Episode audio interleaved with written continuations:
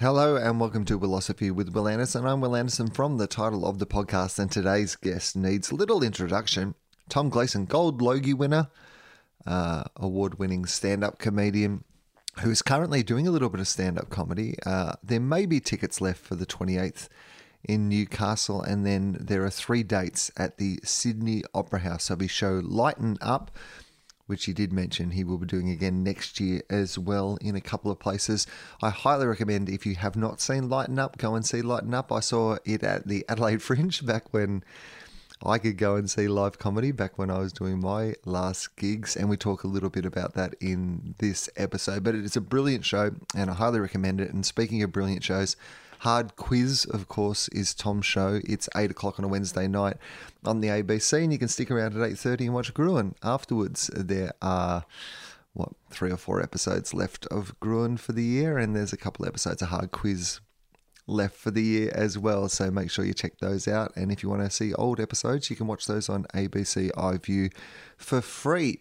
Of course, um, what else? Uh, there is a hard quiz board game. There is a hard quiz book. You can buy those, but uh, mostly go out and support live stand up comedy, which is reappearing around the country in various places. And there is no better place to see live stand up comedy than to go and see Tom Gleeson doing his show Lighten Up. Uh, that's the plug for Tom. The plug, the plug for me and the podcast is, of course, Patreon. Patreon.com slash philosophy. If you like this podcast and you would like to see it come out twice per week, which would be an early in the week episode like this. If it's uh, if you are a Patreon subscriber, you can actually be listening to this episode on Sunday, ad free. Goes up for everybody else on a Monday. And then what I'd ideally like to do is a catch up episode with people on a Thursday for Patreon subscribers and Friday for everybody else.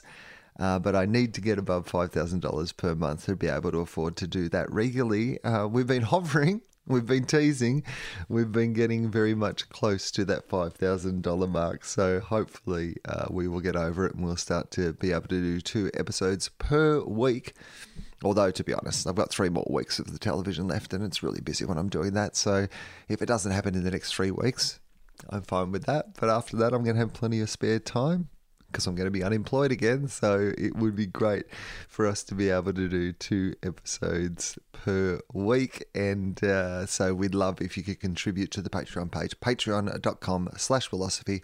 That money, of course, goes to pay Podcast Mike, who puts together these episodes, and James Fosdyke, who does all the original art for the episodes. And man, he's Tom Gleeson. Uh, for this one is an absolute cracker, even by James's standards. So, Anyway, here he is. I hope you enjoyed this episode with the hilariously funny and good friend of mine, Tom Gleeson.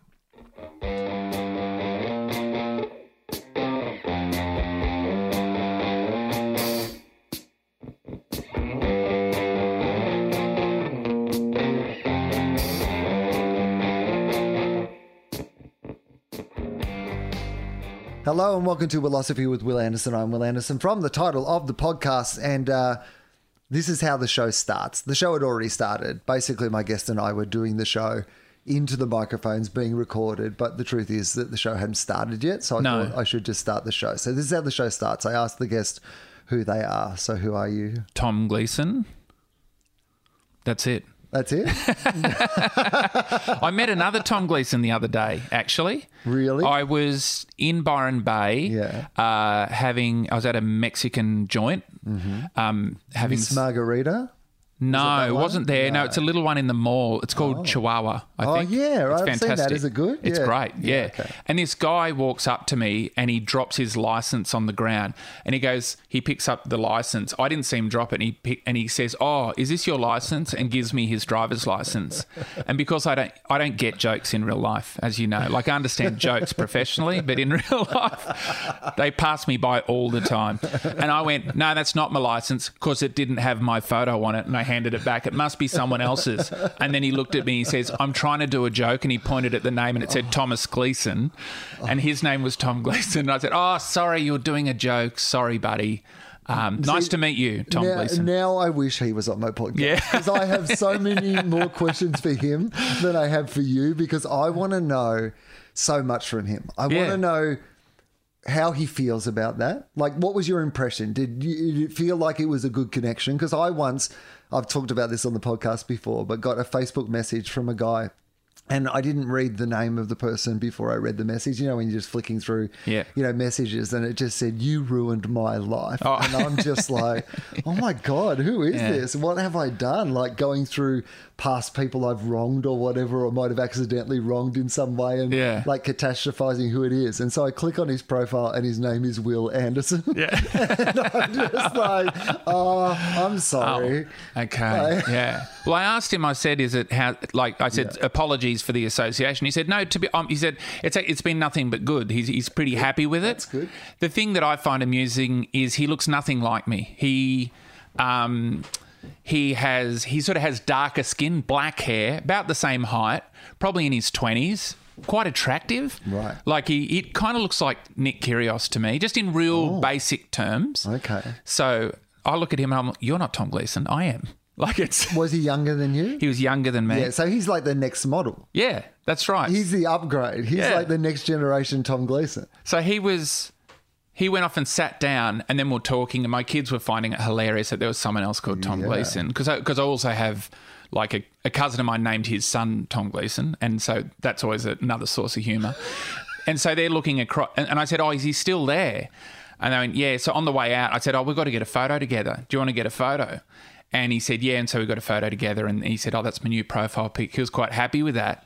But as I was leaving, I realised there had been quite a long gap between him dropping his license and me just walking up to him saying, "Would you like your photo with me?" So everyone else, everyone else in the area would have just heard me walk up to some guy, some young kid who's hunched over his phone. Would you like a photo with me, chap? yes, okay. Well, there, very, there you go. There's your new profile pic. Anyone else? You know, Well, like- I mean, here's the thing. I know that's a joke. yeah. I wonder what the percentage of the cafe would be if you, like, I mean, Yeah. someone who, like, you know, won the gold logie. If you're talking about things that are kind of just in popular culture, Hmm. like, we have very few signifiers of popular culture moments, but like the gold logie is actually one of those things, right? Like, Yeah. it's when it comes to television and entertainment, it's kind of our Yeah. our version of Night of Nights. It Yeah, has a it- cultural background. It gets you on the front page of every newspaper, except TV Week. I've found. Anyway, that's weird. So, but, right, but, but this is it. Yeah. This, this kind of kind of quaint, like you know, historically quaint hmm. competition that we've decided is like an important thing. It has a cultural crossover. Like Yeah. you said, every newspaper. So Yes. it doesn't matter if you're a person who reads like the Murdoch papers or you're a person who reads the Fairfax papers, you're still seeing it being reported. You might be interpreting it through your own prism, but you get it, you're aware of it. So, with that in mind, Yes. if you went into just an average cafe, like Mm-hmm. I reckon a whole bunch of people are going to be like, "Hey, we saw Tom Gleeson tonight," right? So, how many Yeah. do you think out of say, let's say there was twenty people at the cafe?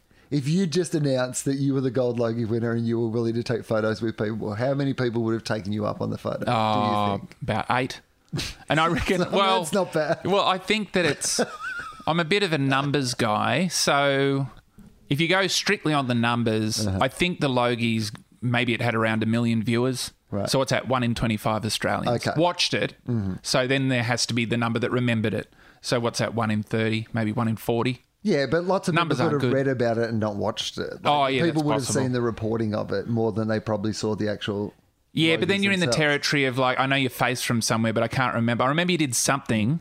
Uh, you're in the news. I ha- I've had walking around Byron. I've had a lot of people recognise me from Facebook. But but what they're referring to is, and I'm talking about tourists because they've often got an accent. Yeah. Like they'll be you know from Europe, and you know a lot of overseas people here are trapped in Byron, and they're like, oh yeah, I saw you on Facebook, and I'm like, what are you talking about? And it's like. And, and then they just describe how I paid out Byron Bay for a segment I did on Charlie's show, The Weekly, and I when I told everyone to not visit Byron Bay ever. So that obviously has been passed around a lot on Facebook, and that's all they know. Or someone else said, I saw you on the news. And I'm like, oh, what did I do on the news? And they're like, you paid out Byron Bay. And I'm like, oh, that's right. That would have become news on Win or whatever the local thing is. And Did yeah. you consider that at all when you decided you were going to spend several months basically living in Byron Bay? Did that come into your planning considerations at all about how will that like? Because there are some places you'd be guaranteed, ah, it's okay. They will get this as a joke. Yeah. It'll be great that I'm in town. They are as in on the joke as I was when I was making the joke. Yeah. And then there are some other places where I think I'd be interested to know what the reaction is. Yeah, well, to to just re-explain it for anyone that hasn't seen it, it's sort of instead of get away, it's go away. So I just I tell people all the reasons to not go somewhere. It's just an opposite joke, and it's presented like getaway, but every single line in the story is disparaging. Like there's not one wasted sentence. There's not every single sentence is a dig. It's just dig after dig after dig. And Byron Bay, I wasn't worried about. I did one on Launceston. I went back there and did a show afterwards, and it sold out the fastest I've ever had a show sell out because they're just happy to be mentioned. Yeah. And also, it was. You know, and all, it was funny. It was that the, the energy in that crowd was phenomenal. I walked out on stage and I said, "I just love this place." And everyone, so, and they just everyone already got the joke. Yeah, and I'm like, Yeah. I'm, it's just so good to be here. I said, I can't think of a bad word to say about this town, and it's just Yeah. off off you go. Yeah, What I a great opportunity to open a show by doing to a, a punchline to a joke you've set up previous to the show. Yeah, and also yeah, and like complimenting a town as a comedian, as you know, is just the suckiest way to to to introduce yourself on stage. Oh yeah, it's great to be here. Like it's a cliche, but um, I haven't been back to Cairns. Cairns is the only place I'm a bit worried about uh-huh. because. But I mean, that's probably more because I looked at the representation in the media. Like Cairns Post went after me pretty hard. But having said that, I don't think Cairns Post represents everyone in Cairns. I think there are a lot of ABC viewers who have a sense of humour. Yeah, I'm sure. Yeah, that is absolutely. But I haven't been. I've got a bit of a thing about Cairns. I haven't been back there. It might be my Gold Coast. Like you have your Gold Coast. Maybe Cairns is my Gold Coast. I think you've got to have one. You've got to at least have one. So, um, the other thing that I would love to ask this Tom Gleeson is how his relationship to your work is, because I think that I have a deeper affinity for TV's Adam West.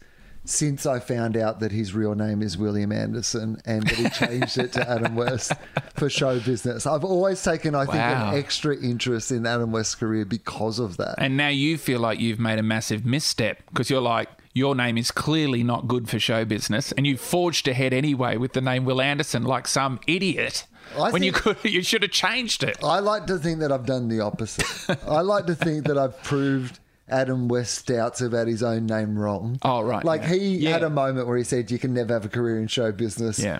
You know, with a name like Will Anderson, and I've said, "Mate, I see your challenge, and Mm. Yeah. I'm going to prove to you." Yeah. I hope he lived to see it. Oh, he's no longer with us, but how good would it be to think of Adam West just walking past a giant Will Anderson poster on at the Opera House and he's like, oh my God, I could have sold out the Opera House using my real name and I'm walking down the street like some Adam West chump. he had an alias even in his real life, didn't he? like, Right. well, well, yeah, he's like, he gets to be Batman. Batman has two two personas, and then even and then he had Will Anderson was his who But he I- really was. I wonder, did, like, because he would have, like, because people knew him as Adam West. It's not like, Hmm. I wonder what people talked to in his real life, like when he was talking to his family and stuff. Do you think they still called him William, or do you think that they would have eventually started calling him Adam? oh, it would become oh, that's always tricky, isn't it? I've always found that your old friends will keep that name. Like we've both got a good friend, a stand-up who we know called Subby Valentine, and he's gone under the name Subby Valentine, but his real name is Stuart. And all his friends call him Stu. And I'm still not used to it because I worked with him on radio and I call him Subby because when I met him when we started 25 years ago, he was Subby. So to me, he was always Subby because his last name's Sutherland. Sutherland became Southey. Southey became Subby. So Subby Valentine's. So he's Subby to me. But I'll still meet up with him and his mates at the pub. And they're like, G'day, Subby. And they're like, G'day, Stu. G'day, Stu. G'day, Stu. And I'm like, I know him really well too. Like they, feel like better friends because they use his real name. Uh, The one that I find, uh, this is the one that just in my personal life is uh, so people may or may not know. So I- anyway, Trevor Marmalade, who's a was a well known Australian comedian. Yes. Um, that's not his real name. Yeah. But every time I see him, I call him Trev. He's Trev. yeah. I mean, Marmalade, you're like, you don't say, Mr. Marmalade, nice No. to see you again. Like, you, you're pretty sure that the Marmalade bit's not right. But no, But Tre- he's I still call, Trev. I call him a nickname of his already made up name. like you know, like I'm like, no, no, you're Trev. Yeah. That's actually a Yeah. nickname of the name. I, I'm going to be more familiar with the name that you made up. Yeah, so Yeah, like- mate, if I wanted to be called Trev, when I was making up this name, I could have made it up Yeah. as Trev. I'm not Trev. I'm Trevor. Trevor. Treat my fictional name with respect. Very- uh, I ask people on this uh, podcast if they have some sort of life philosophy. Is Hmm. really the general premise, and then we just talk Yep. about life from there. So, do you do you subscribe to something? Is there some sort of guiding principle or something that you could you know put into some sort of words that explains your life perspective? It's pretty hard. Um, I haven't had to question my life for a really long time, so I've just kind of glide through it. Uh, so I think if I think way, way, way back, and even this is outdated, I think when I was a teenager and I was struggling with what all everything means. So I went to a Catholic high school, so God existed, and then I realised that I don't think God exists, and that was that was big thing for me. Like, oh God, what a shame. You die there's nothing. And, and my brother was an atheist and it was a lot to cope with for me, me at the time. It all sounds a little bit funny now when i look back on it but it was serious at the time. And so the best i could manage as i was trying to have that sort of teenage existential um, freak out was that the only there, there was a version of um, eternity or living beyond your life in really simple ways and they were two they could you could you could reproduce yourself in art and physically so i think from then on i thought if i had children and i actually created something that was bigger than myself i'd be happy and so I've, I've but i did that ages ago and so now i'm like well what else do i do okay, so two things that Yeah. I think are really great in that Yeah. that I would like to unpack a little bit more. So, the idea of recreation of self, like the idea of legacy of self, Yeah. in that it even feeling important to you. So, is that something that does feel important to you? Does it still Yeah. feel important to you that there is some sort of post you legacy of your life? Well, let's just say I've ticked a lot of boxes. So, I mean, I did. I just like the idea that I don't know. I affected people. That when that when I was no longer around, people would tell cool stories about me. I, that's what I always felt, and so I, I would have hated the idea that somehow it just made no difference whether I was here or not. It's a pretty egocentric view, but it's pretty accurate.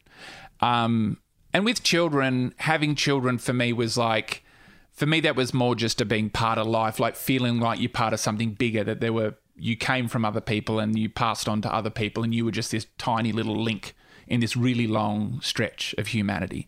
So I enjoy the humbling nature of just being a link as opposed to. So it's- weird. There are two thoughts that are quite. One's quite lofty. I want to be an artist and I want to affect people and I want to express myself. And then the other is I want to be really quite ordinary and just be a dad. It is interesting that they do seem like two really compelling extremes. Like Yeah. in some ways, one by doing one, you reduce your capacity to do the other. I mean, Yeah. and, and I, maybe maybe you don't, but I think in a practical sense, at the very least, if you're saying I want to dedicate my life to leaving a great legacy of art, like something that's going to get in the way of you working on your art is going to be the idea that you're going to have to, you know, humble yourself to, you know, kind of, hmm. you know, be the parent to these children. But maybe, maybe it doesn't. Maybe it gives you something bigger than that also that you take back into your art. Do you think that your art, this is probably a really indelicate way to ask this question, but I mm. think you'll understand what I'm trying to say is, do you think that your art would be better or worse without having children? I feel like everything got heaps better for me when I had children because it just kind of it did a it did a lot. I I feel like, and it's hard not to say this without it sounding a bit insulting because you don't have children, but like you don't have children for whatever reason that you don't want to have them or or, or you may want to have them, but for me, I remember when I was going to have my first baby coming up to that time and running into lots of comedians saying, "Oh, you're not going to be one of those comedians who just bangs on about their kids, are you?" And I would my my glib answer would always be, "Yeah, yeah, the most amazing thing would happen to me ever in my life. I'd create another life from scratch." And I'd look at it and go, "There's nothing in this." Right. So that's ludicrous, right? But then the other thing is, again, I'm I, I kind of always play the numbers. I just realised that I'd actually swam into the mainstream. The vast majority of people have children. It's actually was probably more unusual to be, however old I was, I think I was early 30s, and to not have kids. So for me to have kids, it just I just suddenly could go to family barbecues and follow what was going on. Whereas before, people would be talking about what schools their kids went to, and I'd be like, I don't care, and I don't know what's going on. So for me, it just felt like I was, I don't know, getting in touch with the Yeah, you have a connection to the people that you're talking to. yeah, that's right. and yeah. you actually understand their lives and you like and it's not like you're making a list at home like you're going to a you know parents barbecue and going oh this is great i'll do all this secret research on what normies are like No. like you it's just you, that's how you're I living. infiltrated. yeah I infiltrated the mainstream. I had, I had Kinda is what I did, I had kids will just to be honest to broaden my appeal yeah, yeah, it is kind of well, you know. When I was at uni, I was in a band and doing crazy stuff, and as life's gone on, I've gotten more and more conservative looking, and it's only because I was trying to trying to infiltrate the mainstream. It's the only reason I wear a suit is so people listen to what I'm saying.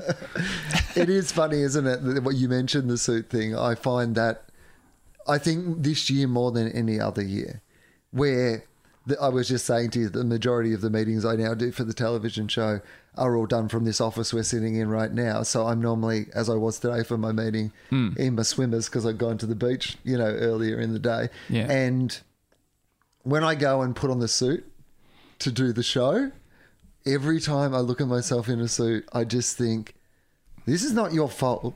But there is something wrong with society Yeah. that demands that I am like all the ideas that are in the show. Yeah. I w- was in meetings where I came up with them in my tracksuit pants or my swimmers. Yeah. But for and the ideas don't get any better because I've put on a suit. But for some reason, people are more acceptable of those ideas if I put on the suit. Yeah, I just think it's a convention. I think wearing a suit on a brightly lit set just creates a blank canvas on which people listen to your ideas. Uh, if you wear a jumper that's uh, pilling and like a bit rough, everyone will just look at that the whole night and comment on that and nothing else. It's the, the sad fact. I mean, when I wear a suit on hard quiz, I feel like I'm putting on like my uh, battle fatigues. It's good. I put it on and I run through the door and I'm ready to fight. I like it. I, I, it sort of it gets me sort of it puts me in that game show mode too. And like hard quiz in the way that it looks, like the suit and everything. When we were putting it all together, my idea was that it should look like it's on Channel 9. Right. It should have that look. That's why I'm wearing a blue suit. That's why I'm wearing a striped tie. I wanted to look conservative and I wanted it to look exactly like Hot Seat or something like Mm-hmm. that. I wanted to look exactly the same, except when I opened my mouth, things were not right at all. Right. You don't have to change. You don't have to signal with everything else. Yes. The funny thing is that it's the normal convention of how these shows would appear. Yeah. And then the difference is in you. That's it. yeah. Essentially, Yeah, right? everything would look right. The podiums, the contestants, the audience, everything would look Yeah. right except my You're not- behavior. yeah. Except Yeah. you're not Eddie McGuire or you're not That's Grant. Denyer or whatever. Yeah, like uh, say a movie like Flying High or Airplane, as they call it in the US. It's all very serious, and the pilots are serious, and they're all they're worried about this airplane. Except things are happening that shouldn't be happening. But it all looks like serious business, except that they're behaving the wrong way. There's something good about that. I think, uh, yeah, I think a lot of TV shows sometimes make mistakes in comedy where, yeah, everything tries to be funny, funny set, funny people, funny dress, funny voices, fun, and it's like I feel like sometimes you just need one thing to be skew if, and then it sticks out a bit more. I again, this is not to speak ill of anybody, but I recently, uh, in the last couple of years, saw a show um, where the set. Just I remember when the uh, the host walked out in front of this set. I was like, the only way you can justify the set that you are currently on, how busy it is, how much shit is going on in this set, like how crazy everything is, Yeah. is that this entire 12 season show that's going to go for an hour and a half every week is you gradually going through and explaining what's on your set. And you're going to need 12 hour and a half episodes to get through this fucking set. Yeah. Like, and I do understand what you mean about that idea of no, no, no, that's too much. You're telling us everything about the show on the set, which is not necessary. Like, there's going to be a show in front of the set. But that idea of it, it strikes me even more hilarious that I think that you'd be more likely if you were trying to make a show like Hard Quiz at a commercial network, hmm. they wouldn't let you replicate the commercial network. You would have to signal that it was Yes. somehow different to their other shows and a little bit more crazy and wacky. It was only because you could make that you could only make that Channel 9 show at the ABC. Yeah, I know, but the weird thing is, I could really imagine it working on a commercial network. I mean, I I, think can, I can imagine it being ruined as well. But I could, but like when for me, I think I watched. You know, uh, Blankety Blanks has got like a, a real like it's it's it's got a place in TV folklore because it was I think it was the highest rating show of all time or something. Its share was massive and it only ran for about three years or something. And but I'd never seen it because where I grew up, we had ABC and we had the local commercial network, which was called Nine and Eight. It was t- it was like Taree um, and Tamworth had combined to become one network, so we had two channels. So there was no Channel Ten where I was, so we didn't get blankety blanks. Kids from my local primary school would go on holidays to the Gold Coast and come back telling us about this amazing show called Blankety Blanks. So I think it was the night before I recorded the very first hard quiz, I watched a whole episode of Blankety Blanks to see what the fuss was about. And when I watched it, I was struck by a few things. One was it was actually quite slow because, you know, the, the conventions of TV changes. It's actually quite laboured. Plus, I could see Graham Kennedy's ad libbing coming from a bit far off, like just because I know how people think when they ad lib. But the irreverence, I, I was like, oh, I get it. They just love him taking the piss. That's it. So I was already in that mindset anyway. But I thought, oh, I'm going to just not take anything seriously at any point when I do this quiz, and I'm going to be irreverent about everything all the time. And it's sort of, I thought, well, it worked for him. It could work for me. And I've sort of, it, it made me feel good rather than feeling like I was a trailblazer. I felt a bit of a connection to what had been before, mm-hmm. Which was good. I think that there's something about that connection with the past. So, because it's interesting, because Graham, Graham Kennedy uh, is one name, obviously, from that era. And I think to a certain extent, you know, what Norman Gunston did. They're two things that are from the history of Australian television, revered things from the history of Australian television, but perhaps their connection points to some things that are happening today aren't as clear. But I think that in what you did around the Logies, that had a lot of Norman Yeah. Gunston about it. And, you know, you talk about Hard Quiz having a bit of Graham Kennedy about it. It's interesting that there is that connection in your work with those. Yeah, I mean, I collect from so many different things, like that. I've just like some things have had a little impact, things other things have had a massive impact. But um, with Norman Gunston, I remember finding him funny as a kid, but I don't. It was so long ago, I can't remember where I saw it. I must have watched little bits of it when my parents watched it. I think it was all done at Channel 7 by the time I was probably getting to an age where I was choosing shows that I wanted to watch. Um, but my dad used to always tell me about he would often recall things that he had done and tell funny stories and the two that he's done that probably I've just duplicated without thinking about it but just my dad would always get into fits of laughter as he would describe how Norman Gunston quite often used to finish his program uh, telling the audience how met, how bad the ratings were or how well they were doing and how people had to do better at home. Yeah. And I've copied that because when whenever the ratings come out, I always put them on social media because a lot of people like to hide behind their network. So I'll always go in your face to current affair when we beat a current affair or suck shit the block we've beaten you. That's all Norman Gunston. And then the gold logie. I only knew about that because my dad told me that he basically campaigned mercilessly on his TV show to get people to win, and then he won, and it actually worked. And the joy with which my dad used to say that it actually worked. Yeah. That's when I thought, oh yeah, there's something really in that. And um so I had that in the back of my mind. Then there's also the Chaser are good mates of mine. You know, I saw them messing around with the Logies in the the mid noughties when Chas was doing his bonehead challenge where he'd get in the background of every shot. And I would sit at home and watch that and just love it. And I'm like, finally, someone's actually being entertaining in this format. Right. It's a yeah. It's a night of entertainment, and somebody's entertainment. being entertaining. Yeah. And it's not part of the planned entertainment, but it's No. Entertainment. Yeah. And we're all entertainers. Yes. And this entertaining thing is happening around this entertainment. Aren't Yeah. we actually the entertainment industry? That's This right. thing is entertaining. And also, I've been to many, many Logies where I've sat at the back, and as a performer and as a professional show off, to sit that close to live TV and have no impact on it is excruciating. you have to watch people be very boring on stage for years and years and years and years. And you're like, if only I was in front of the camera, I'd do this and I'd do that and I'd do this. So then the whole Grant Denyer thing happened where I campaigned for him, and, and we will never know whether he won on his own or whether it was due to my help. But he did thank me in his speech. Yes. Well, But after that, I we'll realised. never know. Yeah. well, well, it's. I was uniquely placed after that because I realised. Yeah. Well, if I could have had that bigger impact on someone who wasn't me, if I actually turned that back on myself, I actually this could actually work. So then I just, I basically I could see a I could see a straight line to it working. So I thought I'll just I'll go for it.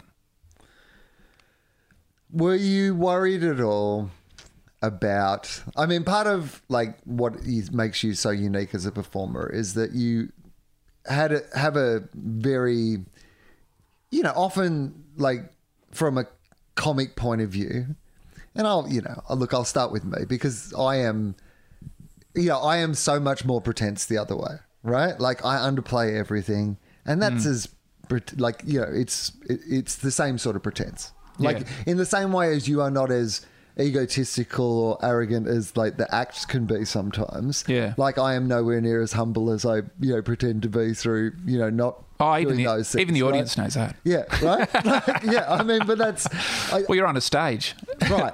Being humble, Yeah, exactly yeah. right. The, there is if you take any moment to pick it apart, you've got to understand. You that- turned up and there were lights and you had a poster and now you're humble after all that. Yeah, and Okay. also, but even just to me, like Yeah. the lie to myself, Yeah. like where it'd be like, yeah, I'd never like post the ratings of the show. The ratings that I checked the second that they came out, that when our ratings were really good, I got this enormous sense of pride. I compared around to how everybody else was going Yeah. in relation to my success. You never post And then them. Hmm. I was like, I wouldn't post those. I'm a real humble guy. Yeah. Yeah. Well, the other day, I realised I was really relaxed because I didn't check them till eleven. Yeah.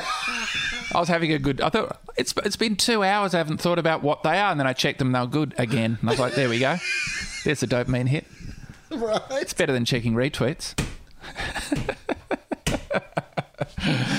yeah, but I put it on. But yeah, I don't So know. it's not you. So Yeah. my my point being is that I know you on stage and off stage, Mm. and I know that part of what you can do on stage is pretense and bravado. But when you start to take that into the real world, Mm. it is different. Like an audience who've come along to see you. You can, yeah, they've implicitly agreed by paying the ticket price and coming along that whatever you want to do in that room is, Yeah. you know, open, you know.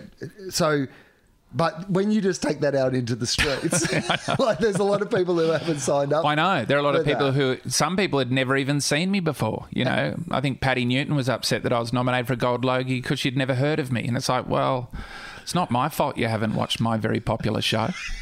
You know, it's like, what, what do you want me to do? I, I, I, I hid my show on a major network. like I mean- in a prime time slot. Yeah, in a prime time slot. But it's um, but you know the way I did it though was I. I, I always just thought it's funny that if you want something to ask for Yes. it, like even when I've done publicity and stuff for the last as long as I can remember, I have I stopped being humble because I felt like it was a bit of a waste of time, and it reminded me a bit of like I remember when I first went to boarding school, my dad said to me, he said.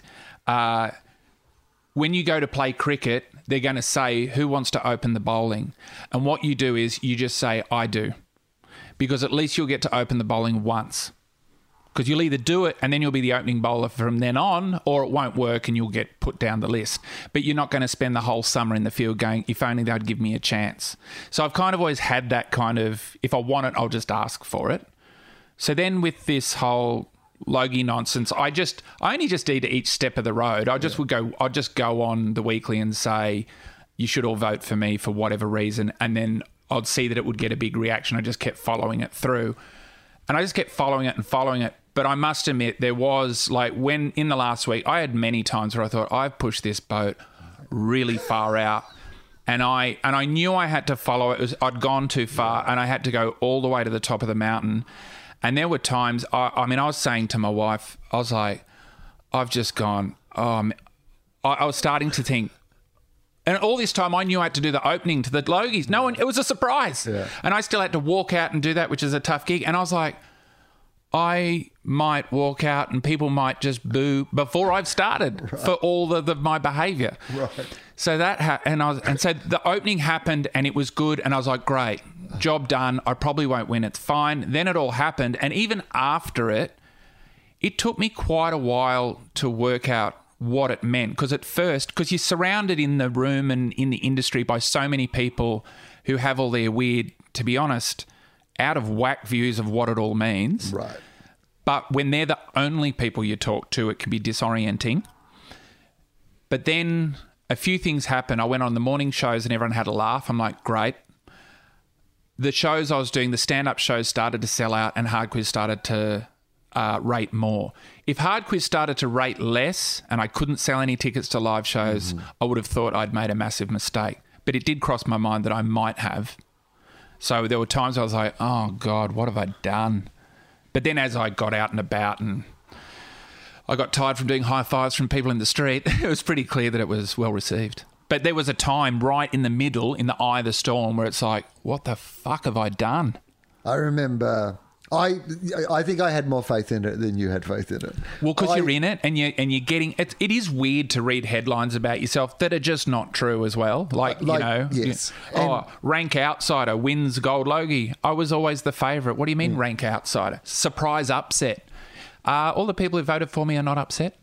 you know, Right. or- and otherwise known as the majority of voters. You know, there's a lot to when you read all those headlines. It, it does mess with you a bit. it, well, it paints a very different picture to the reality of the situation. And I think one of those mind blowing things is when you realize, see, this I think is one of the amazing things to realize as someone who commentates and judges other people and, you know, talks about, you know, issues and issues in the world, things that we read in newspapers or things that we see on TV shows and decide to have an opinion about, Yeah. is how often when we go through those experiences, how they're reported is very different to what is really going on. Yeah. And so you've got to extrapolate that out to go, well, in a lot of cases, that the information I'm getting about things is probably not entirely accurate. Yeah. you know, well, I, information. I I actually talked to Amanda Keller the other day on 2WS. I went on her show and I was promoting the Hard Quiz book. And it was good because as you know, the only reason I could carry on like a idiot was because I actually have no malice. I don't have any problems with anyone. That's why I can carry on like that because it doesn't mean anything to me. I went to boarding school. We talked rubbish about each other all day and it all meant nothing. If anything, it was affection because Right. the people I actually dislike I just don't even talk about. Yeah, no, that you're absolutely right. Yeah. Like I couldn't have done it hmm. because there would have been people going, "Yeah, he does hate that person." I was like, "Yeah, you're absolutely right." But talking to Amanda was great because I got to say to her something very clear, and that mm. was she was really hard to make fun of to the point where the best joke I could make up was that she was untrustworthy because on Beyond 2000 she said we'd have flying cars, mm. and we never did. That's it. So that's all I'd ever said. And then she voiced her displeasure and she said, and this seems pretty clear to me looking at it. She just said she didn't like the fact that media kept on pitting us all as like, you know, me versus her. And I said, well, yeah, I never did that. That was the media. That's the way the media works. You know, there's someone's winner, someone's a loser. And I think she just got sick of that narrative, which makes sense. But I didn't do that. I didn't write all the articles. I No. did- I gave them a lot of fodder though. You did, yeah. Well, you they were going to write the article anyway. You just gave them some quotes for the article. Yeah, I did. this is a tasty quote. What do you need? Yeah. Um, I- it's it, it is interesting though like because you are like you say you don't have any you know genuine malice for anybody that you're making fun of. But that doesn't mean that's going to be the way it's received by the people that you're making fun of. No, but I don't mind it because I also it's like with the quiz. So I make fun of the contestants. The contestants make fun of me as well, and the the joie de vivre of that is just great. There's something really intimate about the show that we seem like we're we're actually good mates. I've never seen them before in my life. But by the end of the show, we're like this little gang. And I actually have, whenever I see former contestants out and about in the world, we've got so much to talk about. And, and I feel like we're friends, you know, because we've sort of been through this weird thing together. But it's like, I don't know. It's like I feel that that when people take it the wrong way, I have no problem with that because I I still think all the funniest kind of uh, stuff that I've enjoyed over the years is a little bit divisive. I feel like if you're actually going to do something that has just a little bit of edge to it or whatever, it's going to piss people off. And I do feel you have to. It, whenever you, you you know you like doing stand up, you're thinking new material and you go, oh, this is going to be great. And then in the back of your mind, you're like, oh, but what is such and such going to think about me doing this bit? And the fact that you're worried about it means you're actually talking about something good that's actually got some flavor in it because you think, oh, when my wife sees this bit, she's going to be annoyed, or or my mum's not going to like this bit, or uh, the people who work at the ABC are going to get the shits with me saying this. The fact that you actually care and empathise with other people's opinions means that you're actually in interesting territory. Whereas, you know, if you're just thinking, oh, I'm going to, you know, talk about the shortcomings of being a middle-aged man who's bald, uh, no one's going to be offended. Well, it's probably boring. So, you know, you got to. I always feel like you're in good territory when you're close to pissing people off or Yeah. pissing them off. Well, yeah, but I think that oh, I, maybe I would argue that what you're saying is correct, but it's not a choice of two things. I actually think there's like an extreme either side of what you're saying, which is like the person who tries to piss no one off, like you said, innocuous hmm. sort of middle ground material that'll offend the least amount of people. But then there's the person who pisses everybody off. Yeah. Where you're just like, that also doesn't seem like. Well, that's a bad numbers game. yeah. Yeah. yeah. Yeah, I know. I don't. I, I try to piss off people who don't buy tickets to my live shows, and I try to please the people that do. And same with, I mean, same with TV audience. Like, if people watch my show and enjoy it, when people complain about my show on Facebook or whatever, and they post, I, I love it. I find it. It's it's not that often because most people don't bother, but it's um it's always funny when people just feel like they can let me know just quietly how much they dislike my show. but I, I don't know, it's funny. Have you always thought that was funny? Like, have you always had that attitude? Because I actually agree with you now. Yeah. Like, I am now at a point where I find it funny. Mm. Like, I find all that stuff endlessly amusing. But I, I only came to this point in the last three or four years, I think, and probably you know, yeah, more this year in particular. I think during this time when there's just been some time to think about things. Yeah. a well, little there's bit more. it's the advantage of incumbency. You know, when you've been doing something for a while and you know that it's working. I, I was very early on in all projects I've done when that when the weekly first launched on the ABC. That was a big moment when Hard Quiz first started. I'm reading the numbers. I, I, I actually read feedback quite extensively and I'm just trying to I'm not adjusting my performance based on it but I just want to know that I'm on the right track. Like if I read nothing but vitriol just constant and no positive then it's like oh well that didn't work. But you know if I'm thinking oh you know one person's calling me an asshole for every 20 people that like it I'm like oh yeah it's pretty good. I'm on the right track the negativity falls away so I don't get it so much now also because my act's quite robust. So you got to be pretty confident if you want to fling an insult my way. So I'm quite happy to read it, and I often reply and mess with their heads for my own amusement. I often agree with them. That's a really good point. I didn't think of it that way. I actually sometimes do agree with them. Yeah, I sometimes Like, I do agree. like, sometimes, yeah. there's, You know, there's aspects of, you know, say the way my voice sounds or Yeah. like it's like when somebody complains on this Yeah. podcast that I say like too much or I say Yeah. you know too much. And I'm like, yeah, I also agree it would be a better podcast if I said those things less. But what I've discovered is I'm, I'm incapable of saying those things Yeah, less. yeah. Your dislike of the podcast Yeah. is nothing compared with your self-loathing. Yeah. like it's like it's that's deeper and harder to live with and harder to escape. You can leave. You can leave the podcast in your phone. You still have to walk around with your shortcomings. Yeah. It's like when people say, oh, yeah, I don't like the way your voice sounds. I'm like, that's just one of those things that I can't. This is my voice now.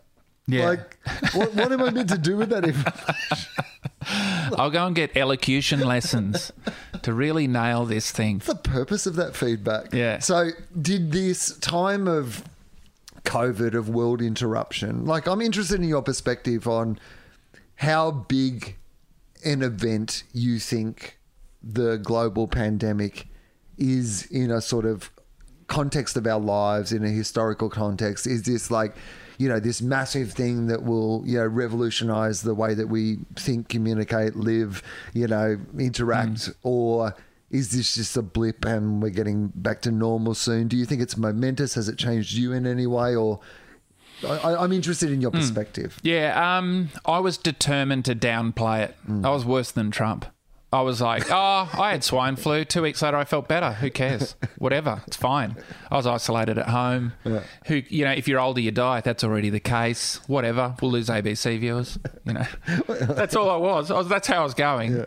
And I was re- and remember, I saw you before Melbourne was cancelled, and I'm like, Comedy Fest will be cancelled. That just means I don't have to do. I can stay home instead of doing gigs. Sounds pretty good to me. And like, and but reality reality hit probably three weeks after that, where I was like, wow, this is going to take ages. but I was really, I am a very optimistic person, Yeah.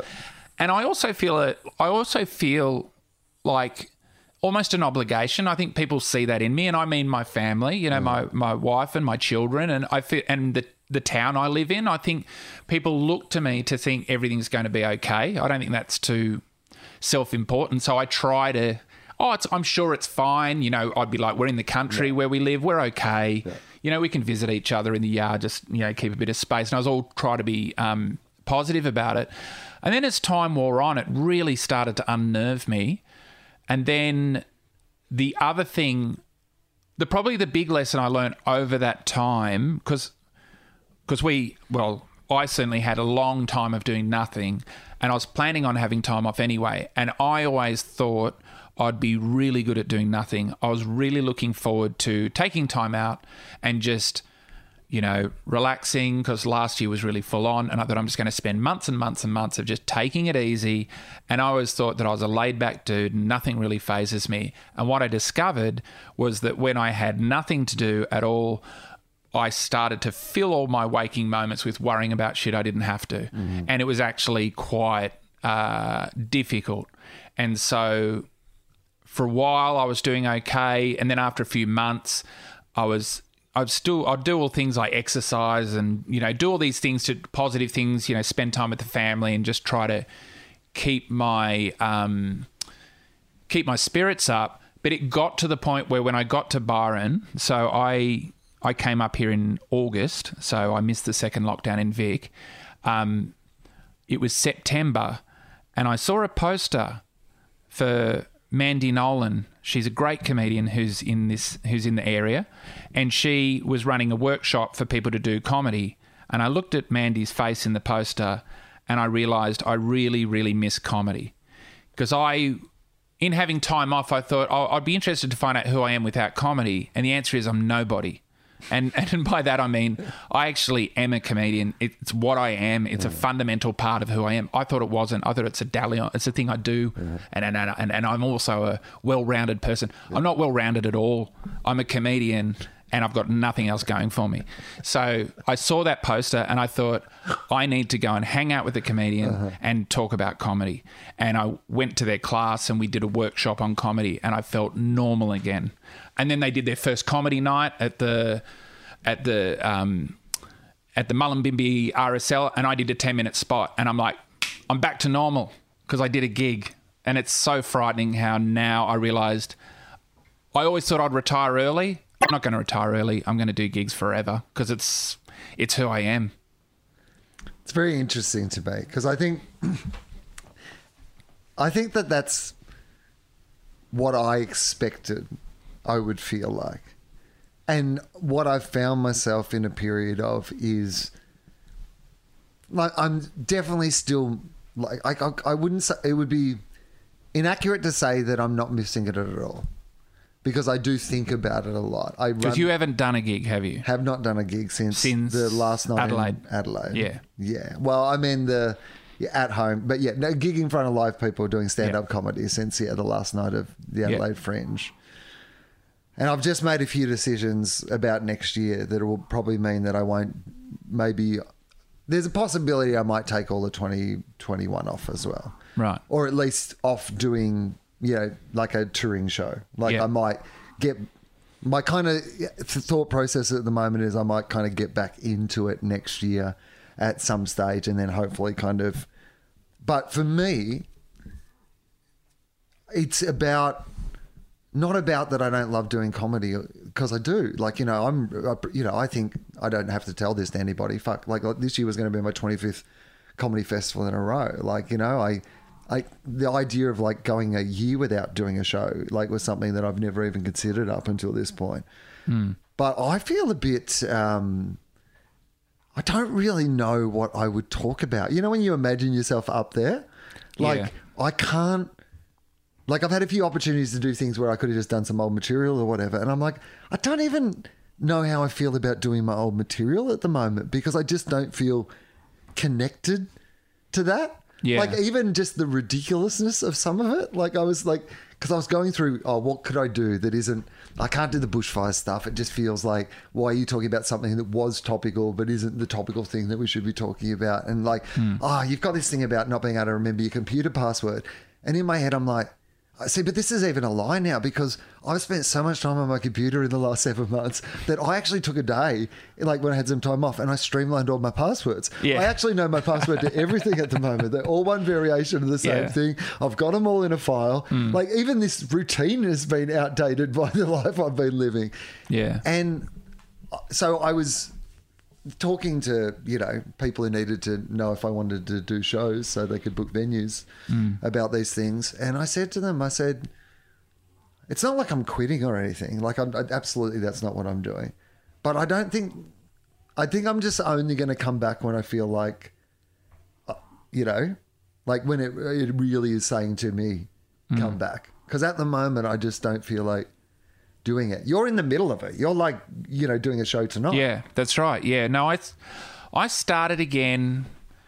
The very beginning of me starting again was well, I had this show in Brisbane that's going to be on this Saturday, and it was um, postponed from earlier in the year. We had a similar date, and once the once Byron was started to be included as part of Queensland, I realised, oh, I can get there and I can actually do the gig, and we can operate at fifty percent capacity. And so I thought, well, I've got to do that. But I also, because I'd done that gig for Mandy, for Mandy Nolan, where I just I jumped up and done a spot, and suddenly I felt like I was back to normal. I'm talking about just like almost like just I just felt useful. I had a purpose. I had something to think about for the days leading up to the gig. What am I going to say? I'll say this, I'll say that. I did the gig. I was sociable. I hung out with other people. I thought, this is who I am. It's I just felt normal again. I thought, you know, I can keep paddleboarding or swimming or lying around on the beach and reading books and whatever, and it's not going to get me what I need, and that is performing and being useful. So then I booked a run of shows at the Brunswick Heads Picture House, and then we added more on, and then Darwin popped up as an option, and and and we got Toowoomba involved, and Grafton, and all these other gigs started popping in, and I felt like I said to um, our management who puts these shows together, I said, I feel like I'm lucky enough that I can put on a show at a drop of a hat. The show that I'm doing at the moment has so many weird parallels to COVID. It's ludicrous. So I had to change virtually none of the material. I had lots of material about spending too much time at home prior to the COVID. So it's anyway, it was a lot of stuff just still resonates. And um, and I just felt like I had to get back out there for my own benefit, but also I just thought I can take the hit. If no one turns up because it's unsafe, I can take the hit. Uh, if it's a bit weird because it's half full and it doesn't quite work, I can take the hit. But I thought I'm happy to take the hit. I'll get out there and I'll start doing shows because it'll be good for me. It'll be good for the people in the theatre. It'll be good for the audience and it'll be good for all of us at the same time. And I did toy with thinking I'll just wait it out. I'll wait until Yeah. you can have 100% capacity and I can because I could wait until whenever a vaccine comes and start again.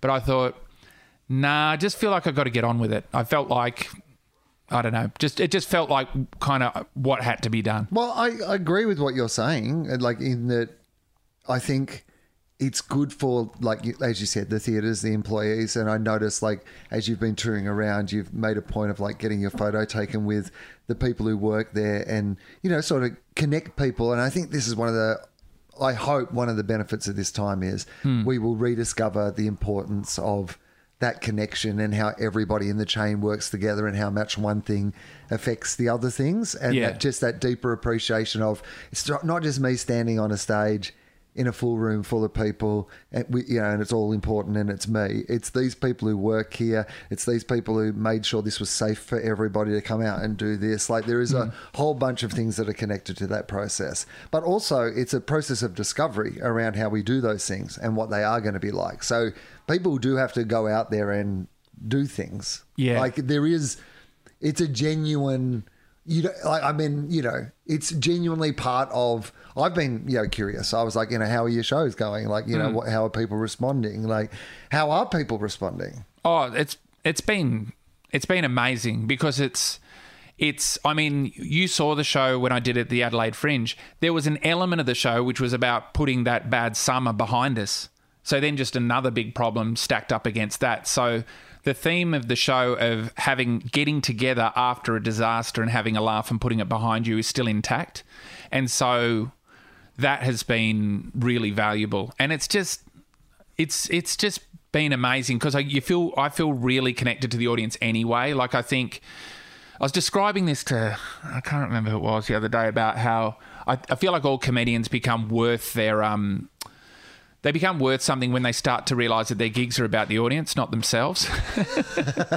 Which I know sounds obvious, but when you first start, you're like, oh, am I funny? Did it work? Oh, did I die? Did I do well? Oh, can I get five? Can I headline? Oh, why don't I get a spot there? And it's all about me, me, me, me, me. But and but that continues also on to like so often comedians judge how a gig went by how much you enjoyed yourself. Yeah, exactly, Versus yeah. how much the audience. You like, you know, Yeah. you go, well, wasn't as good as last night. And I was like, but yeah, but the audience there that were.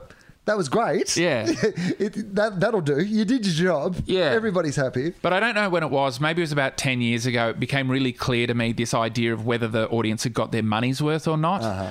And so I feel, I feel with these shows, I didn't, I didn't want to feel like the audience was. Uh, it was like this charity gig, like they were turning up because it's what we all have to do. Right. We've got to get the theatre going again, and let's all go through the motions and do a gig.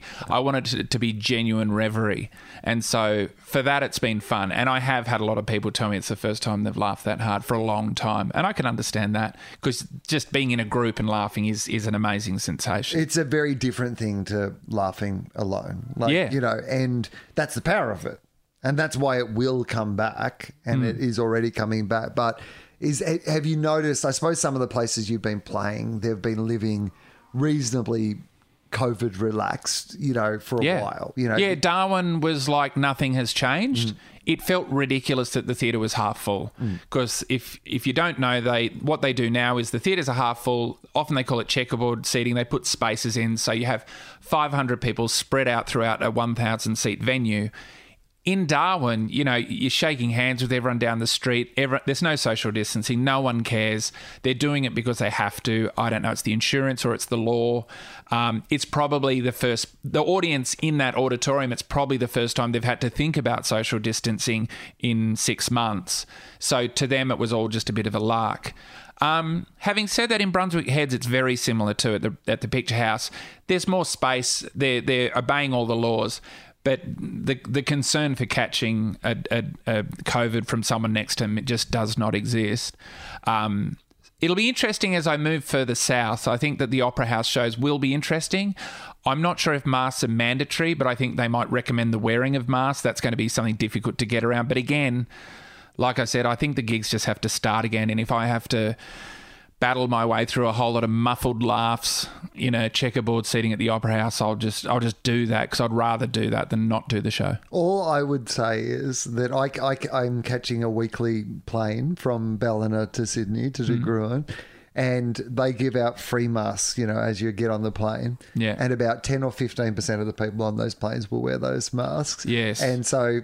If people don't have to compulsorily wear them on the tiny little plane, Yeah. they should not have to wear them at the Opera House in checkered seating. well when i flew to darwin on the way up there were four people wearing masks and that was my family hmm. and then on the way back there was nobody and we were part of that so that i noticed that even in that journey that was brisbane to darwin return and then people get angry about it. People are like, oh, you know, we shouldn't be complacent. But I feel complacency is part of the recovery. Mm-hmm. To have the luxury of feeling complacent is a beautiful thing. It'd be worse if we we're all still tiptoeing around going, oh my God, I might get it. Because I know that, you know, in Victoria and Melbourne, I think, you know, I'm sure sentiments are different.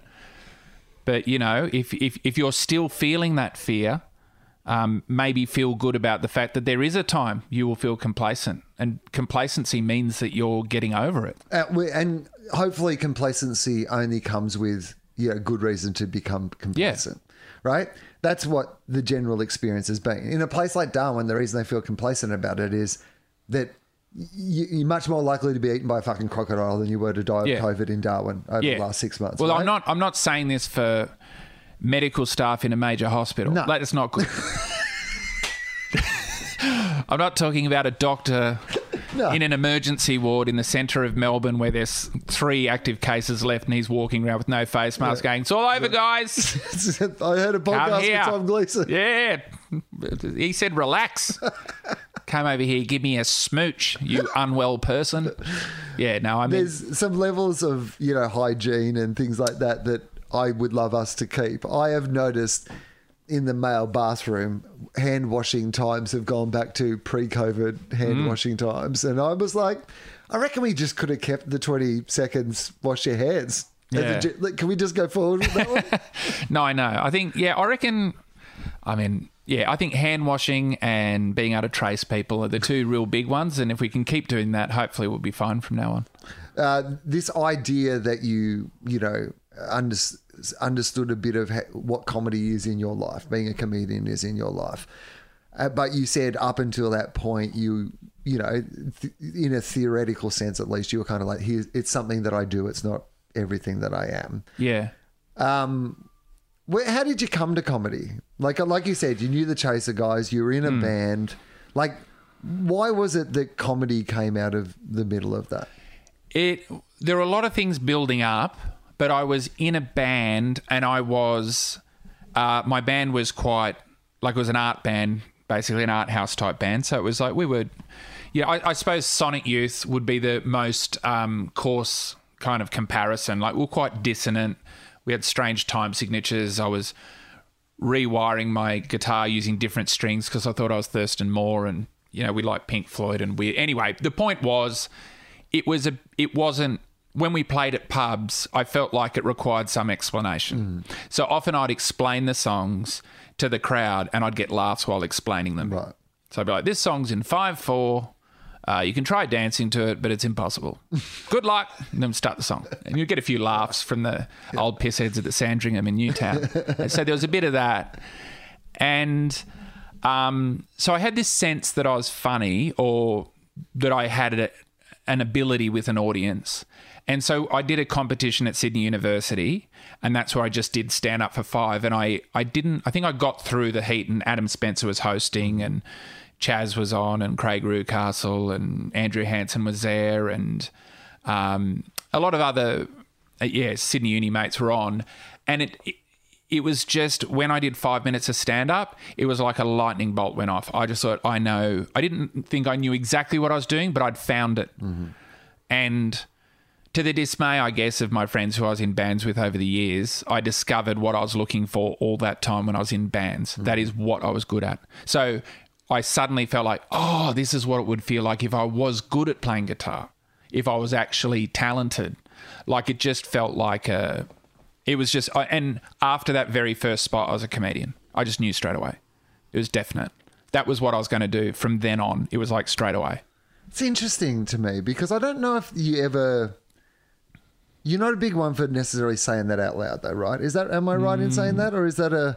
Oh, I kind of feel like you carry yourself not like somebody who knew from the very first gig you did that you were going to be a comedian. Oh, right. Yeah. Well, when I first started, because you're around so many chances, I knew inside that I was a comedian. Uh-huh. I just knew it, but I didn't know how far that would go. And I felt like I had inside knowledge that other people didn't have. Part of that is like being 19 and, you know, just being foolish. Um, but I just kept having good experiences. Like I would, I would, like I remembered really early on. I just, I did a killer spot, and after me, Libby Gore died on stage because I just blown it the hinges off the joint.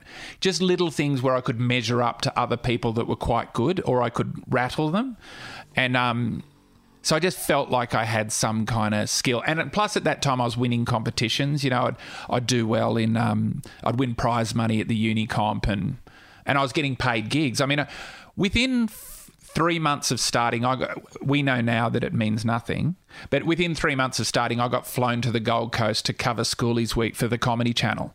I'm on TV after a couple of months being paid to fly there. And I thought, well, clearly I must know something. Right. In retrospect, that is not an accolade. but, but at the time, it was enough for make me. To, it was still me just sort of just moving forward in some way. So Well, and it's why those things are actually still important. Like Yeah, as silly as it sounds, but also the fact that somebody went, let's do a thing where they could just as, as easily the Comedy Channel not sent. Yeah. A young comedian to Gold Coast for No. schoolies, you know? Yeah. Like, uh, you could make the argument in a meeting that the budget could be spent better somewhere else. Yeah. But somebody thought, no, this is important, Yeah. right? A, for the thing we're making, but also that these smaller opportunities give people stepping stones in their career to go on to bigger opportunities. yeah, and also just yeah, real basic stuff. I'm at Sydney Uni doing science, mm. just and uh, t- telling my mates, "Oh, yeah, I'm being flown to the Gold Coast by this new thing called Foxtel. Sounds great. Sounds like a great company with a good ethos, and I'm, they're going to fly me up to the Gold Coast. Doesn't sound subsidised. Um, they're going to fly me up, and, and I get to stay in the Gold Coast for a couple of days and come back. I miss schoolies. I get to finally go. I didn't even know what a toolie was back then. this is pre Tooley. I was just a 20 year old uni student. Go, wow, I'm at schoolies. Now I see what all the fuss was about. So, okay, so you start doing stand up, and when did you start doing Triple J radio with like the breakfast show? Uh, probably not long after you. So when you st- when did you start again? 2000? 2000, yeah. Maybe? Around that time, we, we got, Subby and I got asked to do mid dawn shifts. It was around that time. And we kind of couldn't believe it. We were kind I can't, I actually can't even remember how we ended up in there. There was, I, I know we knew you, but we also knew Adam Spencer back from uni days. Sarah Kendall was doing mid dawn shifts as well, another friend of ours who, who, you know, who did the great TV show on ABC called Frayed. Um, so there were I had other people who were in the building and then and and yeah, Caroline Tran one day said, This is where the CD goes and this is how you turn the mics on. Good luck, boys, and that was it. And we're like, fucking hell. Started doing mid dawn shifts. And then we did that for a while and we were just being slowly on this weird little conveyor belt. And then we got asked to we started filling in for Roy and HG. That was a big break. And people were starting to quote me to me in the street and and we- we started all these weird segments that people seemed to like and we thought we we're on a trajectory to drive and then charlie pickering did drive and we didn't and that was that What? How did you and Subby start working together? Like, because for a while you were much more identified, even though you both obviously hmm. Yeah do things separately. You know, because of guess because of the radio and Yeah. places like that where you're working together. Often, like you know, you- you- people like Merrick and Rosso, like there was that real sort of association between the two of you. Yeah. Like, had you on purpose gone, we're going to like you know try to sell ourselves as a double act, or had it just been, hey, we're like working together and. It was I was, I was going to say it's quite a cynical move. It kind of was, but we obviously, like, we comedically were best friends. Like, we were always each other's favorite act on the bill. Um, we felt like we both just had, we just both had a lateral point of view. We just felt a bit different to everyone else who was doing open mic in Sydney at the time, just a little bit different. And what happened was Simon Morgan, who used to own the Harold Park Hotel, which is, I'd call it our home base, he just essentially said, Radio's full of duos. You two should just get together and do something. So next Monday, I just want you two to stand on stage and just see how long you can go for. And so we met up during the week and we just thought, oh, what do we do? We, and what we did was we kind of hived off our stand up routines. We, we both had bits and pieces and we, we melded our stand up routines together and used them as premises for kicking off points for to, to, to do rolling punchlines as opposed to just doing them ourselves. And we didn't have a time limit and we got on stage with two mics and we got really good, consistent laughs for like 35 minutes. And it was the longest either of us had ever been on stage before. So we thought, there's something in this, we reckon. So then from then on, we just started to do festival shows together. And then Subby had a child and he couldn't get to Melbourne. And so the first comedy festival show I did was our show without him in it. So he had to he was not in it, so he still remained in some of the video sketches I had. Otherwise, it was just me doing solo. So that was kind of accident. And then from then, then on, I just did it on my own because it was easier. And he he was like, "Well, you know, I've got kids now. I'm not going to Melbourne." Simple so as that. th- that's interesting though. Like, I mean, it feels. I mean, it's it's quite funny that there was a real transition because I was going to ask that idea of like what it was like to go from working in a double act to like working solo because there's obviously, They were all happening at the same time. but they were all happening at the same time. I was doing everything I could do. Yeah. and then even when you transitioned. you were really doing like a double act show without the other. I know. The best way to, Yeah. like, even if you were in a double act, the best way to break up from a double act. Like the show's kind of the gap in between. I'll see Yeah. in some of the sketches. Yeah. We'll just ease out of each other. It'll Yeah. be fine. Yeah, well, it was called the show was called Pirate Copy because I was alluding to the fact that it was an imitation of what the show should have been, Right. which was a joke that nobody understood and didn't matter. so then that was that show, and so, but then, you know, like things could have gone in very different directions. So we. Uh, Subby and I then we got asked to work at Triple M, and I thought I could use that as a bargaining chip against Triple J. I went straight back to Triple J and said, just quietly, Triple M's come knocking, and they've said that, that they've offered us a spot. So what are you going to do with us? And they went, you can leave. And we went. I was expecting a counter offer, but yeah, I guess we're going to Triple M, aren't we? and I was annoyed because I was being paid money on a commercial radio station. I didn't understand that that's a good thing. Anyway, so I went there, and and again, this is so funny looking back on it because I know how media works now. Whereas back then, I was still thought that what happened was they gave me money because I deserved it. I didn't understand that I needed to do anything in exchange. so Triple M then offered us Adelaide breakfast, uh-huh. and Subby and I went, "No, we're not doing that." And we didn't realize, oh, you need us to do that. You want us to do that, and then after we do that for you, then you, then we're in, we're in the system. Yeah, then yeah, it's you've, you've got to go and feel this thing for Yeah. us, which is where we try out people Yeah. for the. We got a process. Yeah. we can't just put you into the main show. No. we have out of town tryouts. Yeah, and we said Adelaide. we said we don't want to live in Adelaide. Yeah. What else have you got? Do you have Melbourne breakfast or Sydney We breakfast? don't. No. Okay. All right. Well, we'll wait, we'll wait that- till that's available. The people doing that are the people who just left Adelaide. That's why there's a hole in Adelaide. Yeah, well, we're not going to do that. We will be right here, ready in Sydney. Anyway, so we, so that kind of, so we got fired, and then, um, and so weirdly enough, looking back on it, me doing solo shows is kind of an accident. Hmm. The only reason I kept doing them was because they worked. So the things I liked about solo shows was you they you didn't need props and you didn't need sound cues and you didn't need so in small venues so long as you ironed your shirt, it was easy. It was easy not to look shit. you know, you could, so long as you were being funny and interesting for an hour, you could do that. And whereas coming at comedy from outside, the idea of someone talking for an hour, I just seemed boring to me. So I only did it because it worked, and I just kept doing it because it was easier than being in a duo. And plus, uh, my friend Subby was he just he wanted to stay in Sydney. Was there a moment when it went from, uh, you know, this is I'm doing this because I'm good at this, I'm doing this because it works, to a, different level of understanding why you're doing it, or that you were doing it for a, a you know a different level than that? Yeah, I reckon. It, looking back on it, it sounds horrible to say. I reckon I spent eight years doing it because it worked, and then only after a really long time I started to think, oh no no, I'm really really good at it. I'm a lot better at it than I probably realised. Like I was for a long time, I was just stringing together stand up routines and just because I, I felt like.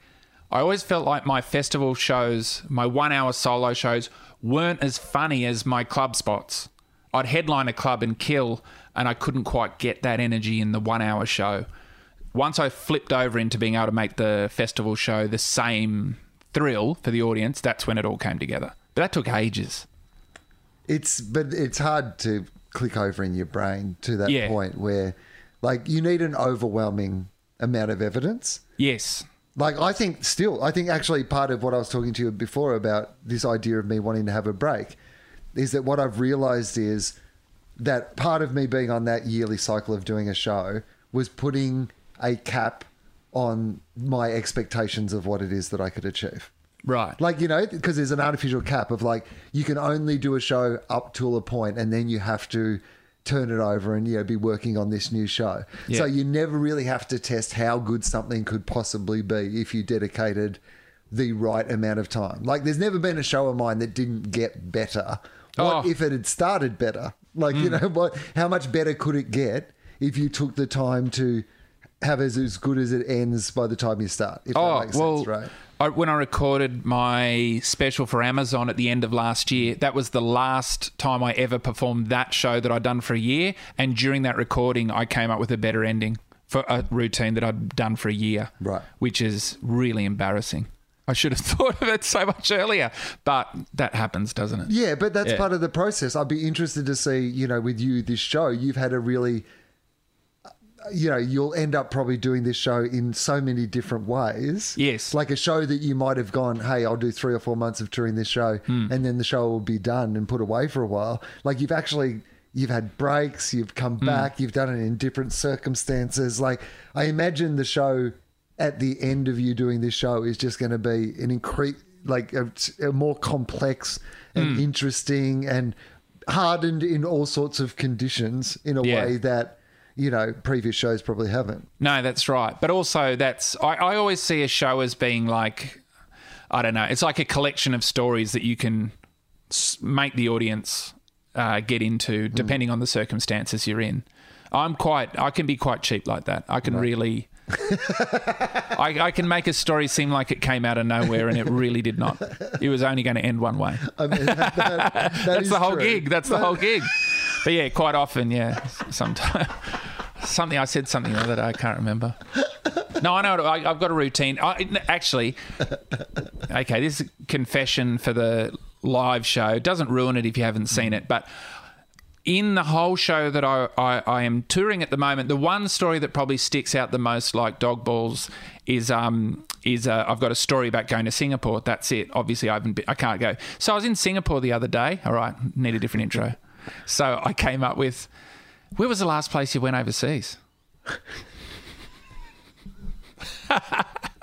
And I said, I went to Singapore. If I knew that was the last place I'd ever go overseas ever, I would have chosen better.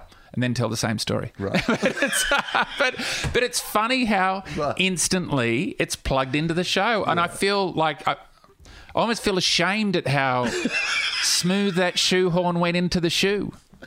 Well, there's a moment where you're just like, oh man, I am actually manipulating people. I know that's the whole yeah. gig. I know. but- I know. That one, I feel a bit dirty. Yeah, about.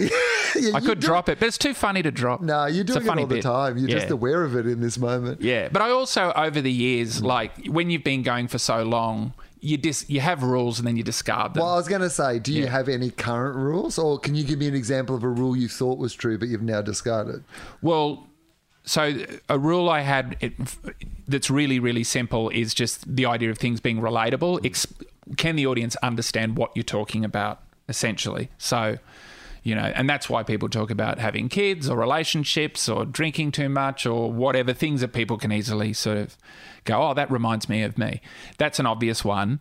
But when I went to uh, entertain the troops in Iraq, I realized I broke all those rules and I loved it. I was talking about a country people had never been to, observing things that they were never going to see. Uh, they couldn't relate to any of it because they won't go and fight a war, but it was still very funny. And so I was like, oh, oh no, no, no. If you if you actually dedicate yourself to being a good storyteller and you are talking about something interesting, you're fine. And so ever since then, I always try to have something in a show that I feel you can't get over the line. A couple of years, I had a routine about getting solar panels on my house. It just sounded like a terrible topic for stand up. So I just wanted to make it work because I loved them and I was obsessed with them. Yeah. And there's just and there was something about them that was annoying me. And I thought just the idea of telling the audience, I'm going to tell you about solar panels, but it's okay. and then it just became this bizarre. I just loved having on my set list solar panels. I got solar panels on. It just sounds like a shit topic. I don't think that Then you I get it ever- over the line. Mm. I don't think that I ever fully got there, but I had a, a bit in one of my shows a couple of years ago that I had tried to get off the ground Mm. a few years before that, and I, I was more, much more successful the second time around, but. I may still give it a third time around Mm. Yeah. at some stage because I don't feel like I've fully got where I wanted to get with it. But Uh. I've always been obsessed with doing. So sometimes when I am out in public, I don't know why this is, but I just inherently feel like I have like the capacity to control birds with my mind, but I just haven't unlocked how to do it yet.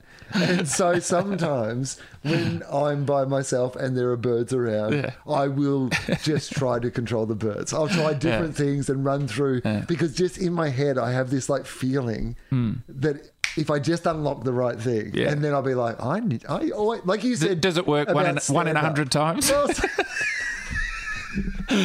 Is that is that what your hit rate is? It, I think it works more than that. Oh, to be okay, honest, okay. I mean, I would suspect that correlation doesn't, you know, come from the fact that it's just happening. Um, yeah, I, I, I like the idea of something that is not inherently. Hmm. You know, relatable. I don't think that there's going to be anybody else in the audience when I'm doing that routine that I'm relying on the idea that there'll also be other people who think that they can control birds and, Yeah. and try to control birds Yeah, but that maybe it can be funny Mm. at some stage. yeah. Uh, I um, am aware of the fact that you have a gig tonight, and I don't want to take all of your time. Oh, but yeah. I have some standard questions that I Yes. ask, so I would like to ask some of those. Uh, what do you think happens when we die? Nothing, unfortunately, which is a real shame because it's like you think, oh man, it'd be so much better if something did happen. But I'm pretty sure that nothing happens. But the way I kind of turn that into a positive is, you know, just to make the most of what you got. I mean, I, the thing I worry about at the moment is my kids, they haven't worked that out yet, mm. that nothing happens. But they will eventually, and I'm sort of skirting around it. It's a bit bad. So I've, I've, because I was brought up Catholic, mm. I've brought up my children with no religion, and I'm quite committed to no religion, but I'm completely hypocritical. The tooth fairy is true. There are fairies in our house. Santa's real, brings presents. They're into crystals. You know why? They work. Does God exist, Dad? Oh, no, I don't think so. You know, some people think God exists, some people don't. You know, it depends on what religion you are. You know, I'm really sort of, I try to lay the groundwork for doubt there. But with all the other stuff, I'm, oh, yeah, the tooth fairy will bring you money. Don't worry about it. But I think uh, on list of priorities, right? Yeah. Isn't there a sense that there's not too many people who are still traumatized about the fact that they found out about Santa or the I guess so, fairy, yeah. right? Whereas religion Yeah. can have disastrous lifelong consequences on somebody losing their idea of their faith or you know Yeah. whereas like there isn't that same connection to you can say, see as a parent i was told all these lies also and i'm fine there's not a moment that i wake up and just resent but you know why i hate my parents the whole tooth fairy sham Yeah. no, it's fine Yeah. we all get over the tooth fairy Yeah, but yeah. So, what happens at the end? Nothing. I mean, the the, the thing I comfort myself with too is I just hope that it's like I, I I imagine a calmness descends, and I think your body creates that for you Yeah. with endorphins or whatever it is. So I would like to think that it's a very pleasant experience exiting this world. do you have a way that you would like to die Oh, hopefully surrounded by family. Hopefully, I'm really old. I mean, part of me would like the idea that it just happens in the middle of the night. I'm under the impression that my grandfather, who I was named after, uh, I think he might have died while rooting. I think, and he was 80, I- and he had a stroke. I think. Um, that'd be pretty good. just be in the throes of also to be 80 and just ah ah I think that would just be one great set. Like, I mean, Yeah. even if you'd been off the radar for years, yeah like former Gold Logie winner, Ah. you know, has a stroke. be the best. like on Richard. Pryor's dad, I think, died when he was having sex, and he was quite happy by that. But I mean, it does. But also the idea, like you know, there's. It's quite common that after a male orgasms, you you be you, you, it's a sedative effect that makes you want to have a sleep. Imagine dying Yeah. with that in the mix. be real easy little drift, wouldn't it? Um, so we spoke a little about the idea of legacy earlier. So I, Yeah. I normally ask if you know people want to be remembered. We've touched on that a little bit. Have you changed your mind at all about that? You know, what is important to you about how you're remembered? Like, is your work more important, or how you are as a person, or how you are with your family? Like, what are the priorities when it comes to you know you living on? Um, it's it sort of sounds funny because obviously I mocked the gold logie so mercilessly, but I also enjoyed winning it, and I did say that as well. That gets lost a bit in the mix. I like being part of history. I like the fact that I'm the only one since Bert Newton to do the opening and win the gold Logie. Like that's cool. you know, I cool. like that stuff, and I like the fact that. I won the same thing as Graham Kennedy. I know a lot of people think, oh, "I know, but you devalued it, but you're different. You're not as good as Daryl Somers or whatever." Doesn't matter. I've also won it, and I did. Also, and I, you're too gracious to ever say this, but the idea that the thing has not been manipulated relentlessly behind the scenes Ah. for the history of the award, like you just did it out in the open. Yeah. But like the idea Yeah. that, like, and I won't name names or Yeah. anything, but the legitimacy of like a publicity department sitting around with TV Week know. magazines is somehow you have devalued the long and proud history. I know it is quite. It, it- it's never-endingly amusing to me that I manipulated the award by asking people to vote for me, which they did Mm. because my program was the most popular. Popular out of the other nominees. I mean, it's it's kind of what the award's supposed to be. And I, by- I, I, by- manip- I by- manipulated the award back into being what it should be. No, you played by the literal rules of the competition they'd set up. That's it. Like I used their the, website. the reason they have a thing where you vote for the person Yeah. is that they hope that those people hmm. marshal their audiences or are appealing enough Yeah. that people want to vote for them. So that in the past people would buy TV weeks and now that they will, you know, visit the sites and Yeah. th- that's the whole point of it. Yeah. And you can only verify single votes with your mobile number. There is no multiple voting. and using that stringent system, I won. Won. It's the most legitimate win there's ever been when you really focus on it. well, particularly because you told everybody what you were doing. Yeah, well, I didn't Wasn't it, there wasn't any secrets behind the scenes. You were like, "Here I'm are the gonna rules. do this." I'm going to do this," and then you did it. Where did that come from? This shock win that he said he was going to do for ages. So, getting back to the idea of legacy, I did used to say to my wife, I said, because I would talk about the Logie a lot and my plans, and she would. There are points at which she's like, "You're going nuts. You're you're like you're mad," and I'm like, "No, no, no, no, no. I think it's really good." And the thing I said was, I did like the idea that it was actually something that would stand the test of time. Because as you know, stand up is so transient. A lot of the best things I've ever done finished as soon as I walked off stage. And they didn't weren't never recorded. They were just live and they just exist in the minds of the people that saw it. And I love that. I love that as well. But I, it was just there's just something really nice about having just that thing that everyone will remember that you did. And so I know that I'll probably be forever remembered as being the dude that won the gold logie that time in that crazy way and gave that ludicrous speech. And I'm really proud of it, and I'm, and I'm happy about it to be like that. Yeah, it's an okay first line of the bio. Yeah, exactly. Um, when your friends speak about you when you're gone or behind your back now, what Hmm. would you hope they say? Not what do they say, it's, but what, what would you hope they say? I don't know. Because I don't, it's a bit of a tricky one because I genuinely don't really care what people think. Yeah. So I don't really think about it But you must care how what some people think, surely. Yeah, I mean, you know, every now and then people reveal their opinions about me in the media and I get to read it. That's interesting. um, and I'm like, oh, didn't realize they weren't a fan, but there you go. but I like to think that people will realize that and as time wears on, looking back at what I did with my speech and the rest of it, was that I have a relentless devotion to comedy mm. and that it was a pure devotion. Yeah. To be honest, like, I put comedy ahead of myself in some respects because there were so many moments in which I could have thought that it meant something for me sincerely or that it was it meant that everybody loved me or that there was I could have dragged it back to what those awards often are when they're at their worst you know this means I'm a good person or whatever but I thought no I'm going to mercilessly take the piss every single step of the way even after I win and so I don't know I like the idea that people would just think that I was always committed to being funny And seeing the joke through the whole way. going the whole way. Yeah. Yeah. It's a complete piece of work. Yeah. Um, so, what's your greatest strength? Do you think? What is it that you know has separated you? You know, in like you know the areas of success that you've had. What is it?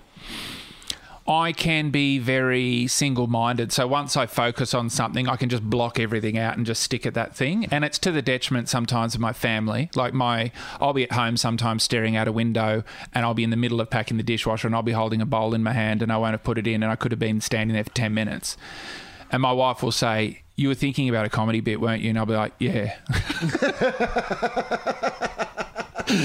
then I'll put the bowl in, in the dishwasher and finish packing it and get on with the rest of my day. So when I, I yeah, it, it works for what I do. But yeah, so when I become obsessed by something, I think about it all day, every day, and um, and then I pursue it the whole way. And it's a single-minded focus. But the, and, but the good thing is, I don't think about other people. I don't worry about the grass is green. Oh, but what are they doing? I wish I had what they have.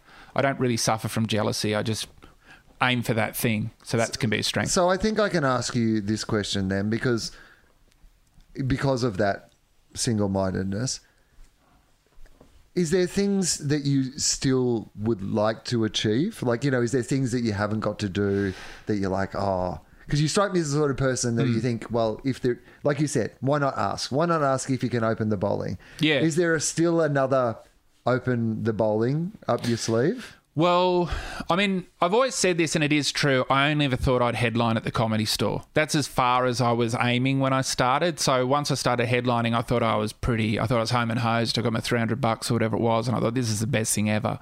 I was a year or two out of uni, happy days. I never thought I'd get a go at TV. I thought that was something that Jamoan did, and Daryl Somers, and you know. As you remember back then, there was no good news And now we're Jamoan and Daryl. Somers. now I'm Daryl Somers and you're Jamoan. I play the drums. And I've got a gold logie. It's not it's not ironic. I am Daryl Somers. but um so so all of these things feel extra. I'd, I'd, I'd given up on hosting a TV show. I thought I just was going to be a second banana or someone on a panel show for the rest of my days, and I, and I was happy with that. And then Hard Quiz turned up, and I got to rediscover, oh, I can do this thing I thought I could do a long time ago, but it, and it finally worked for me. Getting the gold logie was fantastic, just because it's it's sort of like it's a it's a success that people can't deny, like it happened, like it's a you know, it's like it's, it, it definitely occurred. You can't say, oh, he's some fly by night and that hard quiz is overrated. No, it's really popular and people like it. Sorry. You can't argue with that. So there's that. Opening the Logies for, for me was a big deal. I mean, to be standing on that stage and looking down at all of the TV people losing their minds and laughing at all the stuff you're saying is just a dream come true. You know, so that's a big tick. So I've kind of, I've gone, I've overshot the mark by a big way.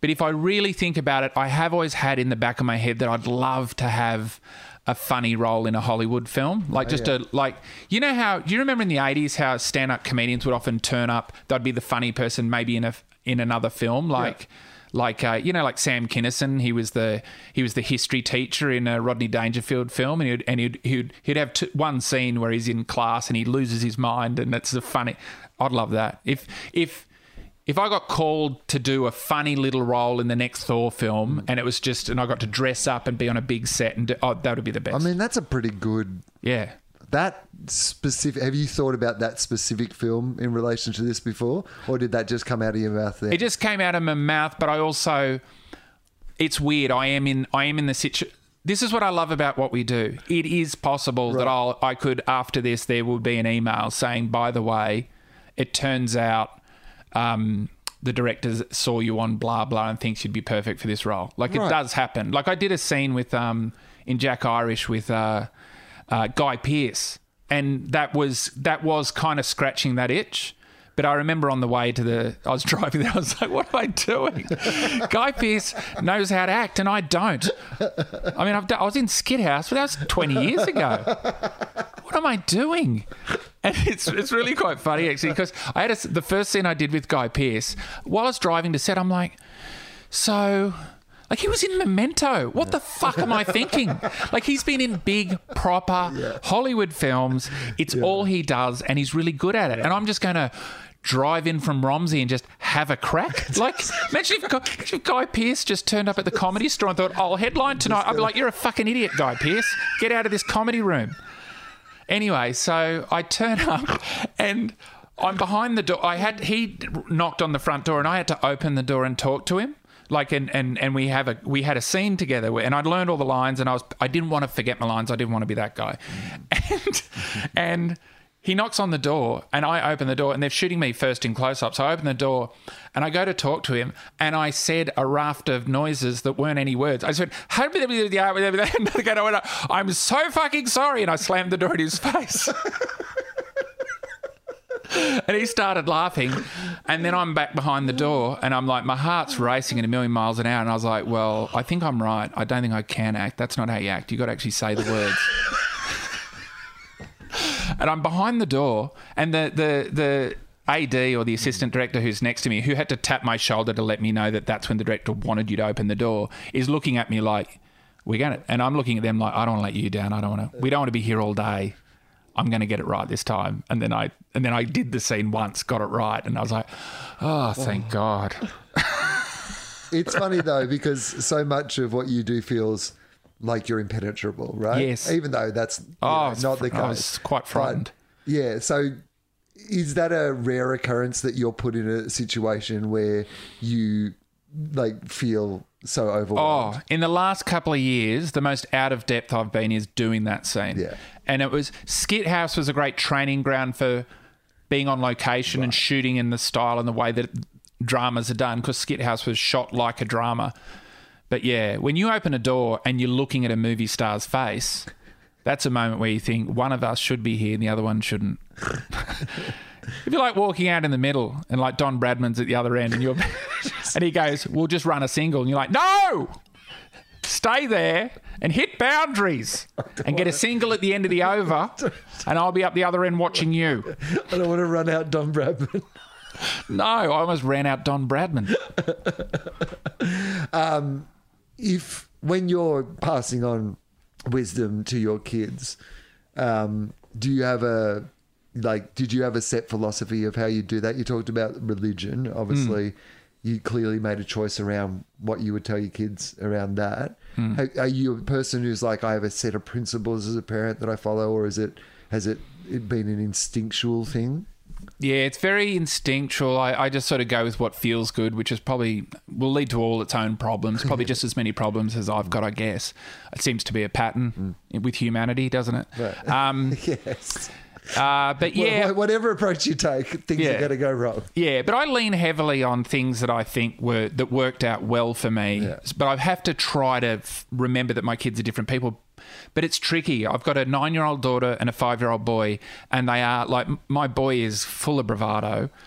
And so I just do nothing to crush it. It might make him obstinate and it might make him a pain in the ass. But again, getting back to that wanting to open the bowling, I don't know. If, if you had a choice between being shy or confident, I think you'd choose confident, wouldn't you? I think the feeling of missing out is more painful than the feeling of overshooting the mark and failing. That's what I reckon. So I've have kind of I do encourage them to be bold, definitely. And to not waste their time feeling bad about things or what other people think, you know.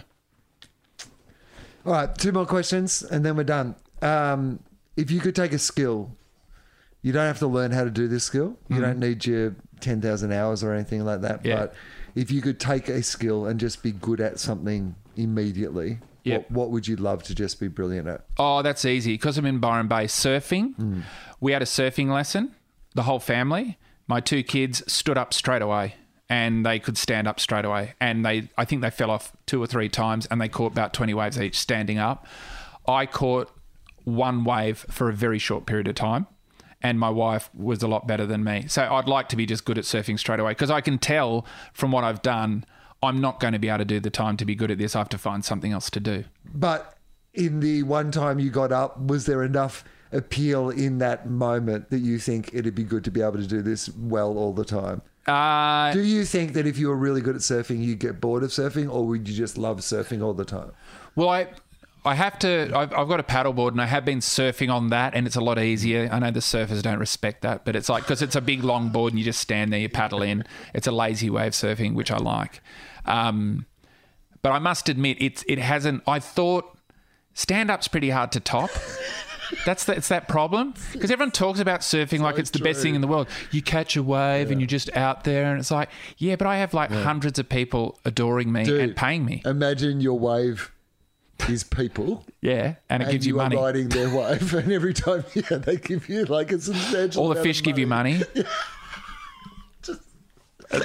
Imagine an ocean, but the waves Yeah. are made of mud. Yeah, and all the fish say, "Thank you so much for coming on this wave." It'd be heaps better it would be, rather than just out there with all those ungrateful fish. Uh, and it's not as hard on your hips.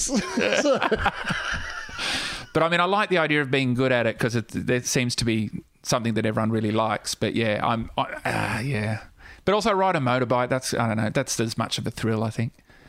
And, I'm, and that's something I've done since I was six, which is probably how my kids will feel about surfing. Uh, all right. So, uh, final question. Uh, I have a time machine. I don't have a time machine, but if I had a time machine, I would be offering everybody one round trip to any time in the future or the past, in your own life or just in history, to observe or change. I'm very loose on what you can use it for. All I need is the time machine back at the end of the journey. But where would you like to go? Uh, I would go to the mid seventies. Oh yeah. and probably I say London or New York, but probably New York, and just to be in the middle of New York with Saturday Night Live starting, uh, Monty Python being in the cinemas, you know, Eric Idle and and and Michael Palin guest hosting Saturday Night Live, Rolling Stones dropping in and being the guest band, Led Zeppelin being on at Madison Square Garden. This that that time is just a magic time for me. I'm obsessed with it. Just the idea of being it there and watching Woody Allen films and that whole world I love. Uh, your tour, well, yeah, mini tour at the moment, but like more dates will be added when there are places to do dates, Yeah. basically. So where do people find? Well, where? So you're at Brunswick Heads just this week, though. That's right, yeah. And uh, Brisbane sold out. Toowoomba isn't. Okay. Uh, so you can still get tickets at Toowoomba, Grafton, Canberra, Sydney, and Newcastle. Okay. So yeah. Yeah. so there's still a fair amount of Yeah, dates there's a few dates to go. Yeah. And I mean, we don't even know if there's going to be festivals next year, but would you think that you will do something Yeah, next my, year? Yeah, my plan now is to I'll do Melbourne Comedy Festival because it's Melbourne is the place I cancelled and haven't made up those dates for. So essentially this tour I'm doing the Lighten Up tour I've just I've called I just had a big pause for 7 months and now I'm going to let it roll into next year. So There's probably a tram advertising the show still rolling around there. Melbourne. The So- dates might even line up. Yeah. I don't think we, we didn't put 2020 on it. hey, man, thanks for doing this. I really appreciate it. Thank you.